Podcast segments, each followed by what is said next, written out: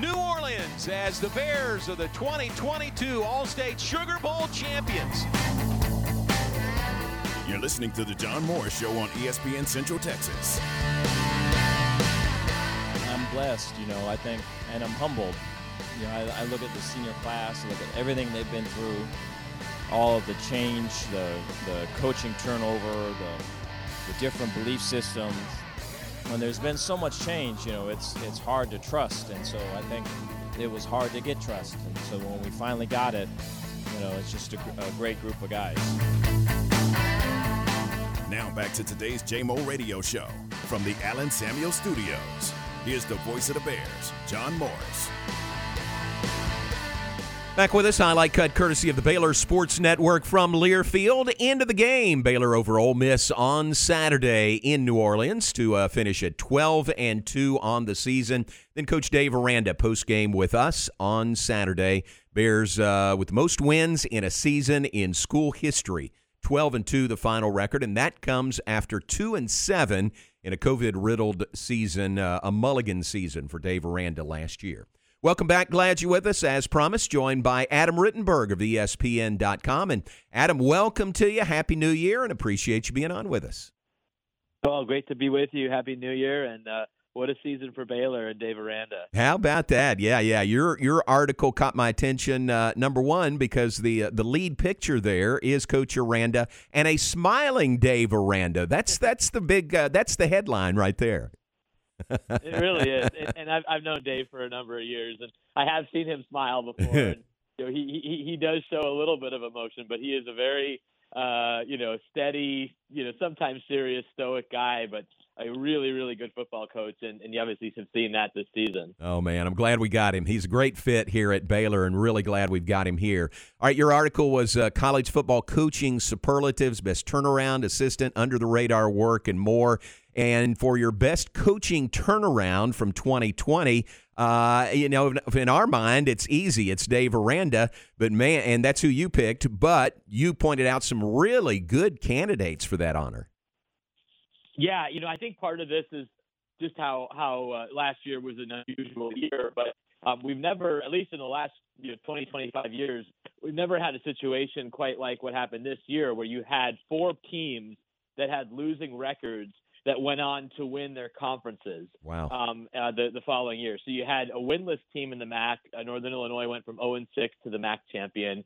You had Utah State went go from 1 and 5 to the Mountain West champion. You obviously had the Baylor situation that you underscored, and then at the top, uh, in many people's minds, was Michigan going from two and four to Big Ten champion in the college football playoff participant. And then you had stories like Michigan State, which was two and five, and they go on to, to win the Peach Bowl, and they're going to finish in the top ten, just like Baylor will. And so there really are a lot of great turnaround stories throughout the sport this year. But I just looked at what Baylor uh, accomplished in terms of winning their conference and it winning the Sugar Bowl and uh, and everything they dealt with in 2020, which was you know not not just uh, exclusive to Baylor, but it, it, felt like COVID was an issue all season. There were some teams where it sort of went through the team, and then uh, they they didn't have so many problems. It seemed like at Baylor it was just wave after wave, and so to overcome that, obviously the changes that Dave made on on offense with Jeff Grimes, and then the improvement that they made overall defensively, special teams to put together a championship level team. You know that that to me uh, pushed him a little bit ahead of the others. Yeah, very well said. But a great group of candidates in that turnaround season. Our uh, our rushing totals uh, from 2020 to 2021, the improvement there, I think, is enough to win any award, any kind of turning uh, turnaround award. Right. Yeah, and that was uh, I think the goal in in bringing in Jeff Grimes from BYU, even though you know the success of BYU. BYU they're always tied to their quarterbacks historically, and Zach Wilson was the latest elite BYU quarterback, and so they, they have a great history of passing the ball. But you know, Jeff is an offensive line coach, and uh, I think the the physicality that he brought in terms of how they ran the ball and how they emphasized the run and how they were able to have you know multiple productive running backs uh, you know, throughout the season, you know, really gave gave Baylor an identity that it lacked uh, previously, um, you know, in Dave's first year. So I, I think that was uh, that was a huge, huge part of this. And then anyone who's followed uh, Coach Aranda's career knows that you know they're gonna they're gonna play really good defense. Um, and he's gonna develop players, and they're gonna have a really good scheme. And then I think Ron Roberts, who doesn't get as much credit as he deserves, uh, as, as one of Dave's mentors, um, working together with him on the defense. You you just knew that unit was going to get better, but the offense there were some question marks, at least on the outside going into the season. Yeah, and you're right about Ron Roberts. That guy uh, doesn't get near enough credit, you know, because of Dave's defensive background. But he lets Ron, you know, run that defense. Obviously, has input, but that defense. I mean, that's that's how Baylor won the Sugar Bowl was with defense on Saturday.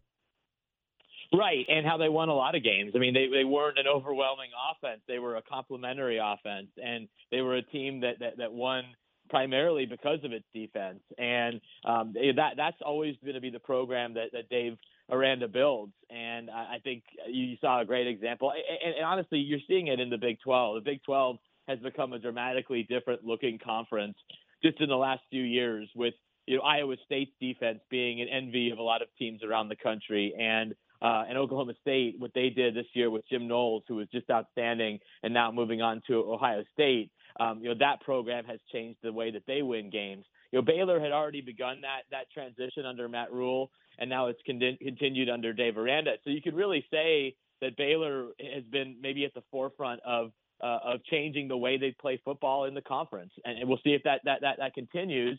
But um, I, I think that they've been very influential along with Iowa State. Adam, you gave uh, your top assistant coach award to Jim Knowles at Oklahoma State. Man, what a uh, rock solid defense they had. And uh, as you mentioned, he's moving on to Ohio State. And then you gave an award for the best first year Power Five coordinator on offense, uh, Power Five uh, at Baylor. And it's Jeff Grimes, who we talked about as the offensive coordinator. What a tremendous impact he had on the improvement in the offense for Baylor this year. Yeah, he did, and um, you know, again, a guy that uh, very much believes in, in in offensive line play and being physical and running the ball. Um, and then you know they were able to get enough out of their passing game. But I, I, you know, in looking at the, the the Power Five coordinators on offense, the new ones this year, um, it wasn't it, there wasn't as much depth in that category. But I, I really thought. Uh, you know, even though Baylor didn't have a top 10 offense or uh, even a top 30 offense in some categories, you know they were they were an offense that was effective enough to help them win, and, and obviously made the biggest improvement in terms of running the ball. So uh, yeah, Jeff uh, Jeff did an outstanding job. Obviously a Broyles Award uh, finalist, and uh, you know a guy that will uh, will be helping Baylor into the future on that side of the ball. Yeah, very nice. Adam Rittenberg is our guest, ESPN.com, talking about his uh, recent article out a couple of days ago, college football coaching superlatives from the year. Um, step back and look, uh, Adam, if you will, at, at you know the coaching superlatives, yes, and the best turnaround, yes, but Baylor as a team. Uh, you know, to go from two and seven to twelve and two, uh, that uh, obviously, obviously, is one of the biggest turnarounds uh, of any team this year.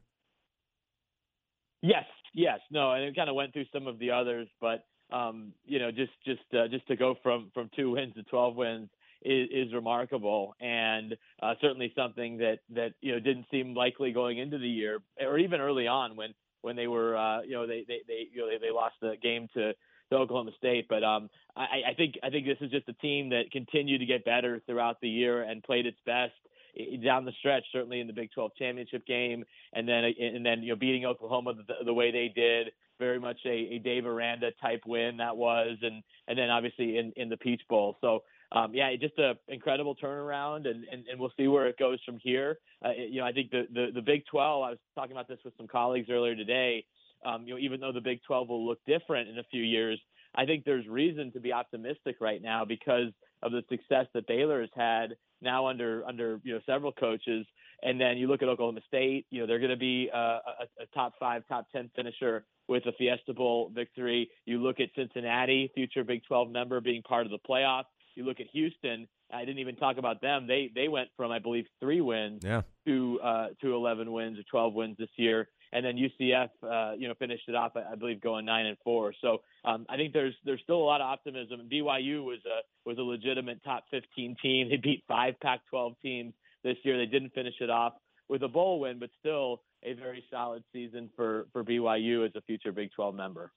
Adam, you bring it up. Uh, the the Big Twelve will be changing uh, at some point in the near future. Texas and Oklahoma have made the decision to leave. You mentioned the four new schools that are coming in. Who? Wh- how do you think that opens up the Big Twelve? I mean, Texas, Oklahoma, in most people's eyes, are the big dogs here, but that opens up, uh, you know, that uh, you know lead dog spot in the Big Twelve conference. How do, how do you think that plays out in years to come? Right. Well, I think it's going to be a, a very wide open league now in most seasons, and you know, I, I do think there's an opportunity for for Baylor because of the momentum that they have right now. Oklahoma State historically, and especially under Mike Mike Gundy, has been a consistent, you know, top 20 program, often top 10, top 15. So they're going to be formidable. You know, we'll see what happens at, T- at TCU with Sonny Dykes. I think he's got a chance to uh, to to to have that program you know, back uh, closer to a championship level. But then you're bringing in programs like Cincinnati, uh, like Houston, even though it hasn't been recent, but they've they've played for championships. And then UCF has been right there at the top in the group of five. Uh, not not not too long ago. So and then BYU again. BYU uh, very much functions like a Power Five program. They haven't technically been in a Power Five conference until they joined the Big 12, but there's a lot of things about that program that project as as a power a true power five. So you know there, there, there's I think we're going to enter most years, uh, John, in the Big 12 not really having a clear front runner. I think it, it's going to be a very exciting conference, uh, you know, year to year because you don't necessarily have the mega brand like Oklahoma was for for so many years. So it, it's going to be very exciting in that in that sense. Yeah, I agree with you. That's completely uh, true. Adam, final thought. Um, what do you think about? Uh, uh, we talk about the Big 12 moving forward and what it looks like, the, the national perspective of our league. What do you think that's going to be? Or do we need to get into it and then kind of see how that uh, takes care of itself? Well, again, I, that's why I think the momentum generated this year is important. And then the you know the having that continue. I mean, wh- where does Cincinnati go from here? Are they going to be a program that uh, is going to be in a New Year's Six bowl again next year? Maybe challenge for the playoff? Uh, before they make the transition to the Big 12. What is BYU? You know, they they've had a couple of 10 win seasons uh, back to back. Um, UCF. Where do they go with with Gus Malzahn? And then the existing Big 12 members.